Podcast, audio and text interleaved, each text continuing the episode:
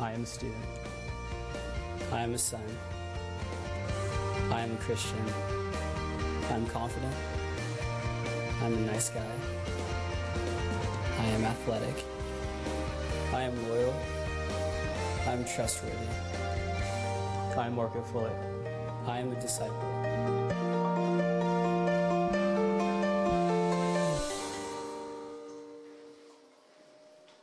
Dobrý večer i ode mě. Tak už víme, že nejsme dokonalí a máme se na co těšit. A já vám děkuji, že jste přišli sem na loď, že jste dali přednost téhle lodi před uh, výletem na inlinech, na kolech v tuhle krásnou první jarní, extrémně teplou neděli. Jo, venku je strašná kosa, já to vím. Jo. To mi připomíná ten vtip, kdy tři dní učitelka potká svého žáka Pepíčka po 20 letech takhle na ulici a ho potká a říká, je, jak se máš, co děláš, kde pracuješ teďka?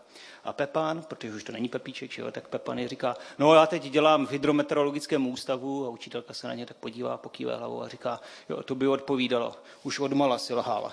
Takže jaro přijde, teplo přijde, já se toho nemůžu dočkat, ale my jsme teď tady a my dokončíme sérii, která se jmenuje Kdo si myslíme, že jsme. Začali jsme první neděli, která hovořila o tom, že jsme ambasador, a jak jsme se dozvěděli, aspoň já, ambasador se dá přeložit jako ambasador, díky Vojtovi. Uh, druhou neděli hovořil Ben o tom, že jsme boží mistrovské dílo a, a že nemusíme na Boha udělat žádný dojem, protože Bůh už udělal dojem na nás, on je ten hrčíř, my jsme ta hlína. Minulou neděli kázal Honza že jsme víc než vítězové a co já jsem si od toho vzal, z toho vzal, z toho kázání bylo, že všechno mohu zvládnout s Kristem, který mě posiluje, takže i kdybych šel do boxerského ringu, tak se nemusím ničeho bát, protože Ježíš, Evander Holyfield a všechny tam pomlátíme a zvítězíme a dneska dokončíme tu sérii a tenhle poslední díl se jmenuje Učedník. Um, kdybychom se zeptali svých přátel, svých kamarádů, kolegů, co se jim vybaví, když se řekne slovo křesťan, tak jakou zhruba bychom dostali odpověď? Mohli bychom dostat odpověď typu uh, křesťan to je ten, co má většině nějaké limity. Nebo další odpověď. Jo, to jsou ti, kteří přispívají na charitu, dobročinnost, ti jsou známí. Nebo bychom slyšeli, no to jsou ti největší šílenci a pošuci, jo tohle můžou a tohle nesmí a tam do hospody nesmí a podobně. A nebo někteří by řekli, že to jsou velice příjemní lidé. Já se obávám, že kdybychom se zeptali 100 lidí, tak dostaneme 102 různých odpovědí. Jo. Ani by mi to nepřekvapilo. A, a když se podíváme do Bible, tak Bible používá výraz křesťan pouze v jednom jediném kontextu, a to je ve knize skutků, když se jednalo o církev v Antiochii a ten pojem vznikl z okolního světa takhle na, na, na, lidi v církvi a má se za to, že to byla spíš nadávka. Jo? Křesťan, že to byla nedávka. Mimochodem, jestli už tenkrát to bylo nadávka, tak nás už nemůže nic překvapit, jako když řeknou, že jsme ti největší šílenci. Ale Ježíš nikdy nepoužil výraz křesťan. To je zvláštní, že, že v jeho životě nikdy nenajdeme výraz křesťan. Najdeme tam církev, ale nenajdeme tam křesťan. Přesto Ježíš používal jedno zásadní slovo a tím bylo učedník.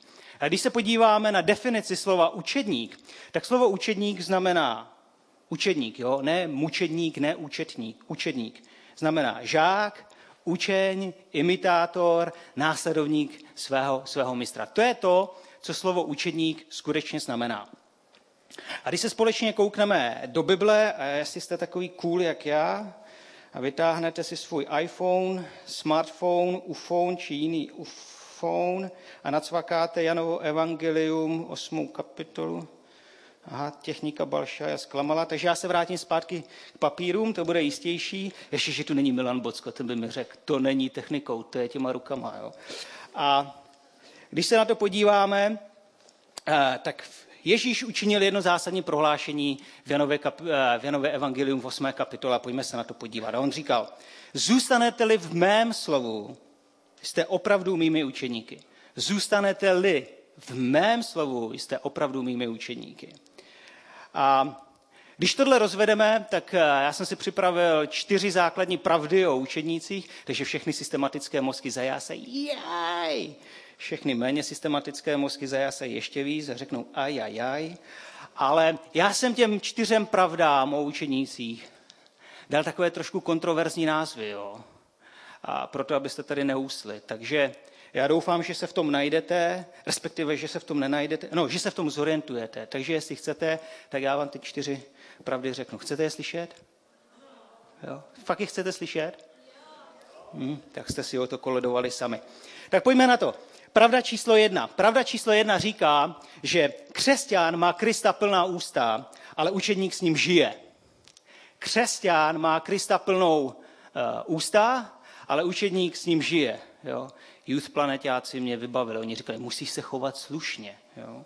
Takže křest, křesťan má Krista plnou ústa. Jo?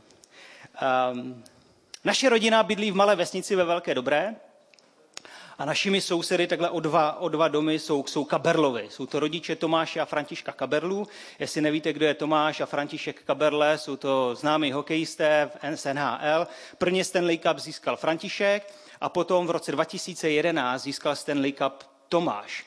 A když Tomáš se vrátil eh, z Bosnu a přicestoval domů k nám do vesnice a měl tam obrovskou párty, ještě předtím, než ten Stanley Cup přijel, tak jsem si říkal, tyjo, tak já, já musím projet kolem kabelů, jak se k nám dostanu. A ta přehlídka aut, hele, tam stálo Porsche, Jaguar, Ferrari, Maserati. To nejhorší, co tam bylo, byl Mercedes. Jo.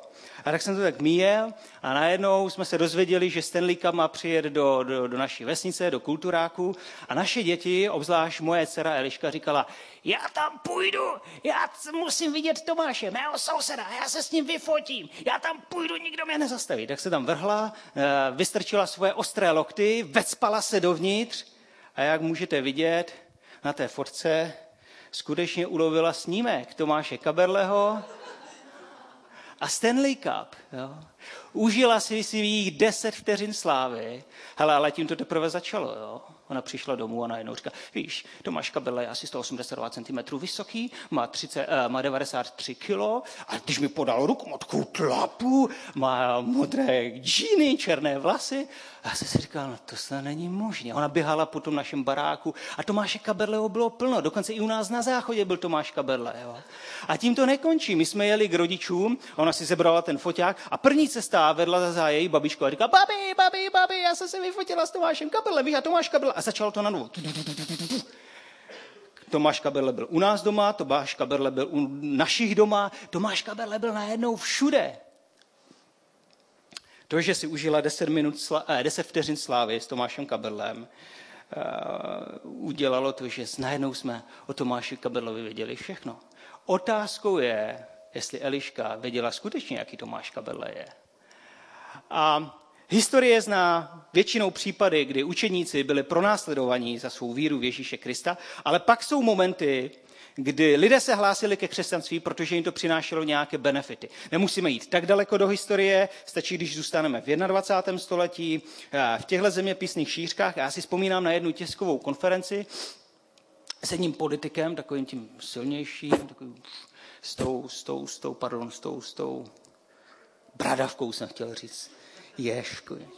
Pavle, to je večerní celebration, ne noční celebration. Bradavicí samozřejmě se myslel. Jirku Paroubka z, z Bradavici. Když teď si říkám, když má sexy mozek, opatroníž bradavka, to by dávalo smysl. Nic, zpátky k tématu. Jo. A, a, a Jiří Paroubek na tiskové konferenci s naprosto kamenným výrazem ve tváři prohlásil, víte, já jsem taky silně věřící člověk. Já jsem si říkal stejně jako ti novináři, wow, jak se to stalo? Já, Zázrak se stal. A novináři měli naprosto stejnou reakci. Wow, jak se to stalo? Jenže jejich motiv byl trošku jiný. Oni si říkali, no jestli Jiří Paroubek je hluboce věřící, tak přestaneme mít terč, do kterého se můžeme trefovat. A já jsem si říkal, ty, já bych se ho chtěl zeptat, jak k tomu došlo. A novináři mě předběhli, já jsem se dělal za obrazovkou, novináři byli tam a se ho zeptali, jak se to stalo? A Jiří Paroubek odpověděl, víte, to je příliš soukromá záležitost na to, abych to stílel. Důležité je říct, že tato tisková konference se konala 14 dní před parlamentními volbami a jeho tehdejším největším nepřítelem byla KDU ČSL. Takže někteří lidé se přihlásí ke křesťanství, protože pramení z toho nějaké benefity. Ježíš Kristus učinil tohle prohlášení, že zůstanete-li v mém slovu, jste opravdu mými učeníky v nějakém kontextu. A ten kontext začíná několik dnů předtím, když nasytil pět tisíc chlapů. Jednou se mi někdo zeptal, hele Pavle, proč tam je v Bibli napsáno jenom pět tisíc chlapů? No já si osobně myslím, že ten největší zázrak je nakrmit pět tisíc chlapů. Jo. Když tomu přidáte ženy a děti, to už je celkem prd, jo. ale nasytit pět tisíc žaludků chlapů. Já nevím, jestli jste někdy viděli to, co spořádají dva chlapy, na tož pět tisíc chlapů. Takže Ježíš nakrmí pět tisíc chlapů, a ti lidé ho následují, on mezi tím udělá nějaké zázraky a pak se k ním obrátí a říká, víte co, vy mé následujete ne proto, že jsem vás uzdravil, ne pro ty zázraky, ale proto, že jsem nakrmil vaše břicha. Proto, že jsem naplnil vaše základní potřeby. A pak jim řekl něco, co bylo docela ostré a mnoho z nich je napsáno, řekl, jo, tak to je silná řeč. A mnozí z nich opustili Ježíše Krista. Krist, eh, křesťané mohou mít Krista plnou ústa, ale my s ním žijeme, i když i když má Ježíš někdy co ostřejšího nám říct. My ho neopouštíme, jsme s ním, i když má právo říct, hele, tohle a tohle není v pořádku. Pravda číslo jedna. Pravda číslo dvě. Křesťan ctí a respektuje toho, koho chce, ale učedník ctí a respektuje všechny. Křesťan si vybírá toho, koho bude respektovat a ctít, ale učedník ctí a respektuje všechny. Tuhle pravdu podtrhuje zrovna nedávná prezidentská volba. Bylo kouzelné sledovat sociální kanály, jak se to tam mydlilo a, a jedni řekli, s Karlem na věčné časy a nikdy jinak. Jiní řekli, ne, jedině Miloš. A ti zase řekli, no jestli Miloš, tak my se vystěhujeme. A takhle to probíhalo a, a bylo tam cítit, že jeden nebo druhý, a jestli nebude zvolen můj kandidát, tak já ho nebudu respektovat, protože nebude můj kandidát. Nicméně asi se shodneme na tom, že žijeme eh, v nejvzpůrnější době, v jaké můžeme být. Jo. A, protože ti nejspůrnější vyhrávají, úcta a respekt se vytratila z manželství, z rodin, ze škol, moje žena je učitelka a když jsem si vyslechl, jak se chovají žáci v druhé a v třetí třídě, tak jsem si říkal, jo, Igor Hnízdo by se měl vrátit zpátky jo, v té obecné škole, co byl s tou Rákovskou. A všechny tyhle ty věci mají jedno jediné společné a to je, že já jsem pánem. Když se podíváme na příběh Ježíše Krista, co on, tak on pár vteřin předtím, než učinil prohlášení, zůstanete-li v mém slovu, opravdu jste mými učedníky, předtím pár vteřin řekl toto. A ten, kdo mne poslal, to je otec, je se mnou, nezanechal mne samotného, protože já stále činím to, co jemu se líbí. Ježíš říká, já respektuji a ctím Boha v nebi. A si říkáš, no jo, to je tak strašně jednoduchý respektovat Boha nebi. Teď je to Bůh, ne? Já si myslím, že to nejde úplně oddělit, že, že to, že respektujeme Boha, se musí dřív či později projevit v té horizontální úrovni mezi lidmi. A, a Ježíš je toho dobrým příkladem. Já vám řeknu dva příběhy z jeho života a vy je určitě znáte. Ten první příběh je, když Ježíšovi bylo 12 let a teď Marie s Josefem se všemi dětmi do Jeruzaléma, určitě znáte ten příběh, a pak se vracejí zpátky, nadšení, nevím, jak moc byli v nadšení, protože první večer si nevšimli, že jim chybí nejstarší syn, pak měli asi nějakou bujnou noc, takže taky si nevšimli, že jim chybí syn. A zjistili to až ráno při snídaní, protože jeden šálek kaká tam zůstal pořád nevypitý. A tehdy jim docvaklo, ty jo, někdo nám chybí spočítali svoje děti a říkali, je, Ježíš nám chybí. A pará, šli zpátky do Jeruzaléma. Zvláštní pro mě bylo, že věděli přesně, kam mají jít, takže přišli do chrámu a tam našli svého nejstaršího syna, jak tam sedí. A teď diskutuje s farizeji a s knězi a, a s kněžími a, a, a Marie mu říká, Ježíši, co tady děláš? A Ježíš odpovídá to, co byla pravda. On říká, já mám být ve věcech svého otce. A Ježíš měl pravdu. A Marie mu řekla, a, a jdeš s námi domů. Přitom Marie věděla moc dobře, když ji navštívil anděl předtím, než otěhotněla, věděla moc dobře, proč Ježíš má přijít a je napsáno, že to uchovávala celou dobu ve svém srdci. Takže ona věděla, že Ježíš, malý Ježíš, 12 letý Ježíš má pravdu. Ale Ježíš měl pravdu, Marie mu řekla, jeho máma mu řekla, jdeme domů a Ježíš šel a respektoval svoji mámu. O 18 let později je Ježíš a jeho parta pozvaní z Marii na, do jedné vesnice na jednu svatbu, do Kání Galilejské. Přišli na svatbu a hned na úvod se stal megatrapas, protože jim došlo víno, určitě znáte ten příběh. A tehdy Marie říká Ježíši, hele Ježíši, šup. A Ježíš se na ní podívá a říká, ženo, co já s tím? To je idiom, který znamená, ale to není moje starost, to není můj problém. A Ježíš měl pravdu. Pro mě z záhadných důvodů Marie věděla, že Ježíš má tuhle schopnost s touhle situací něco udělat. Já si celkem představuji, že během těch 18 let minimálně jednou či dvakrát musela nastat situace doma, kdy řekla, ty Ježíši, došlo nám pečivo, zajdi do Lidlu pro pečivo. A Ježíš šel do Lidlu pro pečivo a říká, nejenom samým chlebem člověk bude žít, popadne dva kameny, pff, jsou dva bochníky chleba a je zpátky. A teď Marie ví, že Ježíš má tuhle schopnost, takže ho osloví a řekne, hej, Ježíši, něco s tím udělej. Já si to jinak nedovedu vysvětlit, jo? že Marie věděla, že Ježíš má tuhle schopnost. A co udělal Ježíš? Ježíš měl pravdu, to nebyla jeho chyba, ale přesto šel a udělal to. A Ježíš respektoval svoje přirozené autority, svoje rodiče. A asi se shodneme na tom, že neexistují dvě stejné vločky a neexistují sněhové vločky a neexistují dva stejní lidé na světě. Neexistují dva stejní Pavlové, dvě stejné Jany, eh, dvě stejné Kristýny. Neexistují. Nejsou. Jedno, dvo, jedno vaječná dvojčata nejsou stejná.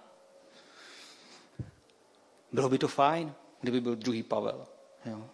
Ho bych poslal do práce, abych zůstal doma. Ale na druhou stranu já jsem rád, že to tak není. Protože to znamená, že ty a já jsme originál. Neexistuje žádná kopie na tomhle světě. A jestli jsme originál, tak máme hodnotu. Upřímně, originál má hodnotu a kopie jsou bezcenné. Ty a já máme hodnotu už tím, že jsme. My jsme se o to nezasloužili, zasloužil se o to můj mám, moje máma, můj táta, ti měli nějaký dobrý čas spolu, pak Bůh do toho vdechl život a díky těmhle těm třem osobám já mám hodnotu, já jsem se o to nezasloužil, ani ty se o to nezasloužil. Je jedno, co udělám, je jedno, co dobrého vykonám, co, co, co, co zmrvím, ale moje hodnota je v tom, že jsem. My jsme lidské bytosti, ne lidské makačenka, a v tom tkví naše hodnota, že jsme. A jestliže každý člověk je tedy originál, pak si zaslouží úctu a respekt. A my, jakožto učedníci Ježíše Krista, ctíme a respektujeme každého člověka. A mimochodem, když už jsem nakousil tu prezidentskou volbu a Miloše Zemana, tak já to dokousnu. Je jednoduché remcat, že Miloš Zeman je takový a Miloš Zeman je makový. Mnohem lepší je se za autority a lidi postavené v autoritě modlit, protože tehdy se stáváme součástí řešení. A já osobně si myslím, že Miloš Zeman má největší výzvu ve svém životě. Být prezidentem všech a respektovat a ctít všechny. A tím ukončím pravdu číslo dvě a přesuneme se k pravdě číslo tři. Pravda číslo tři říká, křesťan má patent na pravdu, ale učedník se ji snaží poznat. Křesťan má patent na pravdu, ale učedník se ji snaží poznat. Já si vzpomínám, když jsme se ještě scházeli v Vinonicích ve Valtrovce, tak jsme potom jednou v létě s Kinkem šli na afterparty do hospůdky, tam jsme sedli naproti sobě a najednou si k nám přisedl nějaký kluk a to začalo. Jo. No, víš, ale ten Jirka, když kázal, to bylo strašný. Já jsem mu říkal, musíš změnit tohle, tohle, tohle. Já jsem mu dokonce i napsal e-mail, jak má vypadat struktura církve. A mimochodem, ta chvála, ta byla strašná. Ta chvála by měla být kratší, mělo by se dělat tohle, tohle, tamto. A já jsem tak seděl, já jsem to poslouchal, já jsem si říkal, o bože, ne, ne, ne. Jestli tenhle ten má být v nebi, prosím tě, ať bydlí někde na periferii, někde v garzonce a ne vedle mě věčnost strávit vedle něho, to bych se picnul z toho, jo. A nevím, zažili jste to někdy? Takové lidi? Vypadá, že jenom já jsem magnet na takové lidi. Já si vzpomínám, když jsem měl na misijní výjezd do Istanbulu a jela tam jedna s námi bulharka. Já jsem ji znal z biblické školy. Já jsem si říkal, o bože, jenom tuhle nedostat do týmu. Ta všechno zná, všechno ví, všude byla třikrát a kde nebyla, tam se zrovna chystá a očividně Istanbul ještě nenavštívila, proto jede s námi. A já jsem si říkal, jenom tu ne. A co myslíte, jako jsme fasli do týmu? Jo? Dopadlo to tak, že se nám ztratila v Istanbulu. Ale vypadá to, že jenom já jsem takový magnet na ty lidi. Jo? Naštěstí, naštěstí, já si nepamatuju jména těch lidí, protože bych je mohl prásknout, aby byste jim to řekli. Ale to mi připomíná, že lidi mají zvláštní jména, mimochodem. Jo? Děti jednou za mnou přišli a, a řekli, hele, tati, my se něco učíme, schválně, jestli víš, kdo je to člověk s tímhletím jménem. A vidíte to jméno? To. Já když jsem to viděl, tak jsem se na to tak podíval a jsem si říkal, ty krávo bašanská, jo? A to mě taky naučili v Youth Planet. Říkali, musíš mluvit slušně nebo biblicky. Takže jsem šel do proroku a jeden prorok mluvil o krávách bášanských. Takže jsem si říkal, ty krávo bášanská. To je přece origi- já říkám Davidovi, to je přece originální sestava Realu Madrid. Když jsem se na to díval. A pak jsem počítal na jména a jsem říkal, to mi nějak nepasuje. A David říká, he, he, vedle, vedle. Víte, kdo to je? Je to osoba, kterou známe, teď můžete vidět, pod pojmem Pablo Picasso. A nemusíme chodit tak daleko. A mimochodem, víte, viděli jste někdy plné jméno Karla Schwarzenberka? To je taky jako polovina telefonního seznamu Salzburgu. Jo. Proč to říkám? Ježíš mimochodem, jeho plné jméno není Ježíš Kristus. Jako když čteme Bibli, tak tam dojme, eh, dojdeme, že jeho slovo je jeho jméno je slovo, světlo, pravda, život, cesta, Ježíš Kristus z Nazareta, už se mi to i začíná rýmovat, taky je to pěkně dlouhý. Jo. A tenhle ten člověk s tímhle jménem, Ježíš Kristus, eh, řekl tohle. Zůstanete-li v mém slovu, jste opravdu mými učedníky. Poznáte pravdu a pravda vás vysvobodí. Zůstanete-li v mém slovu, jste opravdu mými učedníky, poznáte pravdu a pravda vás vysvobodí. Vypadá to, že Ježíš říká, že pravda sebou přináší nějaké zaslíbení. Když se podíváme na konec tohohle citátu, tak mi dovolte ho na chvíli rozebrat, v čem, jak je spojita pravda se svobodou. Já uvedu jeden příklad. Moje oblíbená postava, Lance Armstrong, fenomenální cyklista, kterému se podařilo něco, co se nepodařilo do té doby nikomu, a to celkem dvakrát. Jo. Poté, co porazil rakovinu ve svém životě, tak následně sedmkrát za sebou vyhrál nejtěžší cyklistický závod Tour de France. Všichni říkali, to je fenomenální, ale tak jim vrtalo hlavu, hele, tohle nemůže být úplně čistý. Jo. On musel dopovat. Všechny testy byly negativní, nikdy se neprokázalo, že Lance Armstrong někdy kdy dopoval, až jeden bulvární plátek britský napsal, je jasný, že Lance Armstrong dopoval. Lance Armstrong zažaloval tenhle bulvární plátek a jelikož se neprokázalo žádné testy, pozitivní testy na doping, takže vysoudil tučné, hodně tučné očkodné na tomhle bulvárním plátku. Ale my všichni víme, že se mu podařilo něco, co se mu nepodařilo nikomu jinému a my dneska víme, že všechno to byl jeden velký podvod a skutečně Lance Armstrong dopoval.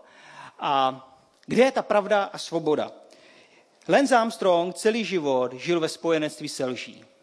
Přičemž pravda stála hned naproti němu a říkala, hele, dopuješ, tohle není správný, podvádíš, tohle není správný.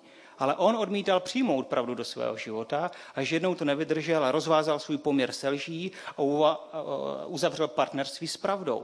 A najednou, když uzavřel partnerství s pravdou a pravdu přijal do svého života, tak ta pravda řekla, hele, tady se před tebou otvírá cesta. Budeš muset jít svým nejbližším a seznámit mě s nimi. Budeš jim muset říct tu pravdu svým dětem, kteří se ve škole byli za tebe, že ty nikdy nedopuješ. Tak on šel a řekl jim pravdu. A potom ta pravda říkala, a, a ta cesta pokračuje, musíš žít a svým nejbližším spolupracovníkům říct eh, pravdu. Tak šel a řekl, a, a budeš muset říct celému světu, jaká je pravda.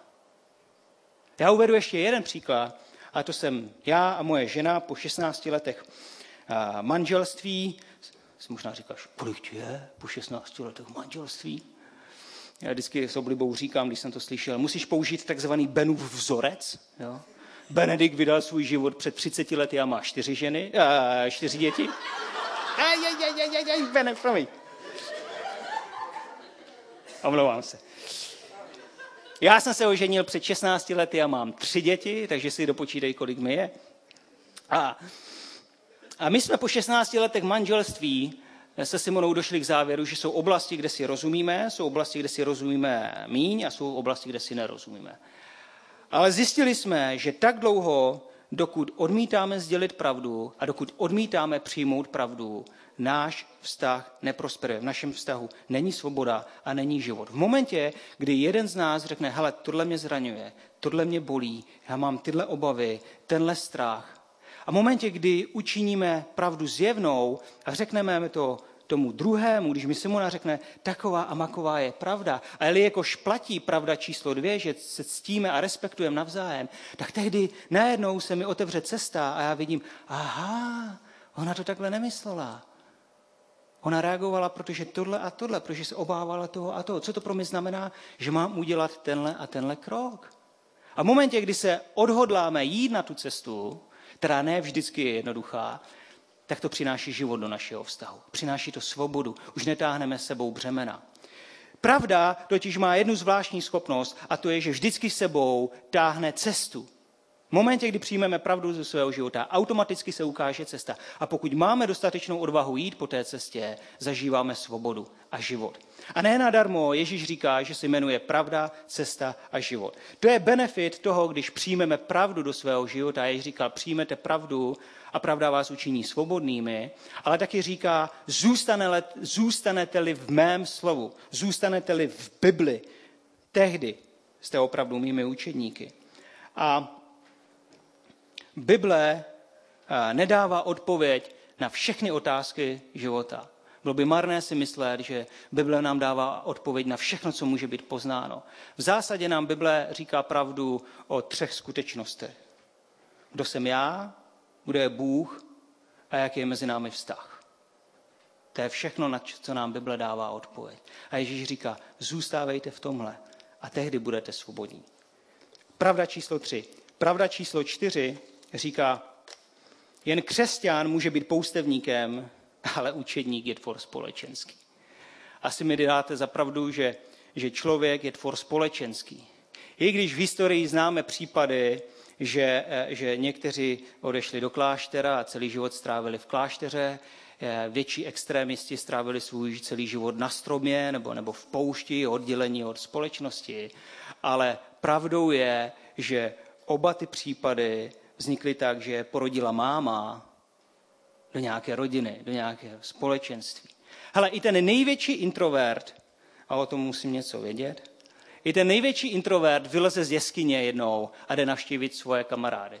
Jak by řekla moje žena, introvert vyleze z jeskyně, aby šel navštívit jiného introverta v jeskyni. Jo? Ale člověk je tvor společenský. Jo? A Ježíš Kristus není, není, není jiný. Já mám rád ty pasáže, kdy Ježíš Kristus najednou vyžene všechny učedníky a pošle je pryč a řekne, běžte kázat do všech měst a najednou je free, je sám, nikdo, nikdo ho neruší, nebo řekne, hele, plujte, já budu sám na té hoře. A já introvert, moje duše introvert, říká, ja, ja, ja. A pak se to samozřejmě všechno zkomplikuje, protože Ježíši ho vezmou, uh, učeníci ho vezmou vážně, Ježíš ho odpluje, on si to musí střihnout přes vodní hladinu, tím způsobí skoro infarkt učedníkům. Nicméně Ježíš je sám a ten příběh pokračuje a jde zpátky k lidem. Ježíš nikdy nezasvětil svůj život tomu, aby byl úplně sám. A když ho vidíme, tak ho vždycky vidíme s tím, že se svými dvanácti. Nebo že se objednal na večeři u Zachea. Zacheus byl, řekněme, takový kvot, kmotr vládní strany tenkrát, jo? takže se k němu objednal na večeři a tam byla párty. Nebo vzkřísil Lazara a to se mi líbí. A pak si užíval afterparty s Lazarem. Jo? když ho vzkřísil. Užíval si toho, že byl ve společenství lidí. Jinými slovy, Ježíš naplňoval to, co je napsáno v Genesis, když Bůh se podíval na člověka, tak řekl, není dobré pro člověka, aby byl sám. A byl s lidmi. A při poslední večeři, kterou měl se svými učedníky, Ježíš řekl a jednu zásadní věc a říká jim těm učedníkům, hele, milujte se tak, jak já jsem miloval vás. Milujte se stejnou láskou. Tehdy okolní svět pozná, že jste mými učeníky. Co dělal Ježíš? Uzdravoval, křísil, byl s lidmi a říká učeníkům, uzdravujte, křisté, dělejte dobré věci, buďte s lidmi.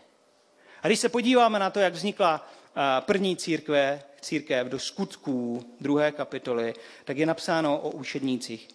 Vytrvale zůstávali v učení apoštolů a ve společenství, klámání chleba a v modlitbách.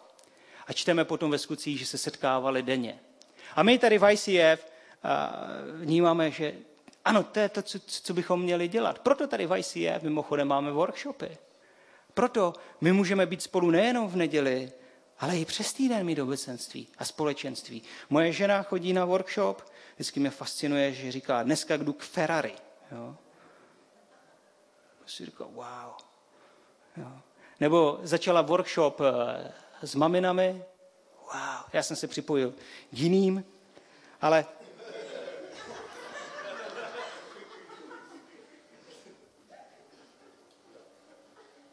Hurá. Ale to je to, co my děláme tady, tady v ICF. A to byl poslední, čtvrtá pravda, kterou, kterou pro vás mám. Čtyři pravdy o učednících. A jelikož jsme učedníky Ježíše Krista, máme imitovat svého mistra, napodobovat ho, tak já mám takovou výzvu. Hele, doběhněme ten běh do cíle se ctí. Jo. Doběhneme do cíle se styčenou hlavou. A dovol mi říct úplně na závěr, že tak, jak jsem hovořil o pravdě, já jsem před 25 lety, už je to 25 let, kdy jsem poprvé čelil pravdě o tom, že Bůh mě miluje, a, že já jsem se vydal špatnou cestou, že jsem zhřešil, ale že Bůh to nenechal být tak, tak jak to mohl nechat být, poslal Ježíše, který za mé hříchy zemřel a já můžu znovu přijít do vztahu s Bohem. Tuhle pravdu jsem slyšel před 25 lety a následujících pět let jsem vzdoroval té pravdě. Až jsem konečně po pěti letech bojů, asi podobně jako Lance Armstrong, došel k závěru, já nechci žít ve lži a přijmu pravdu do svého života učiním pravdu součástí mého života. A najednou, když jsem se rozhodl, ano, měl bych vydat svůj život Bohu, najednou se otevřela cesta. Najednou jsem viděl, co mám udělat. Já jsem věděl, že se mám modlit k Bohu, aby mi odpustil moje hříchy a připojit se do nějakého společenství. Ta cesta nebyla vždycky jednoduchá, ale pravdou je, že jednoho lednového dne před 18 lety pardon, 20 lety. A začal můj život znovu. A tehdy můžu říct, že, že začal opravdu můj život. Já bych se chtěl s tebou modlit, jestli jsi tady poprvé a, a říkáš, tohle už jsem několikrát slyšel, já bych si tak přál, aby si nebojoval s tou pravdou tak dlouho, jako jsem bojoval já, pět let. A jestli máš nějaké otázky, prosím, přijď na Welcome Bar. My budeme mít otevřený Welcome Bar, kde si vítán, abychom si s tebou mohli popovídat. Ale na závěr pojďme se spolu modlit. Pane, my ti děkujeme, že ty jsi stále dobrý a milostivý Bůh, že se o nás staráš a zajímáš. A za to privilegium, že můžeme být tvými učedníky. A jestli bojujeme s tím, abychom přijali pravdu do svého života a učinili součástí našeho života, pomož nám kapitulovat a pravdu přijmout.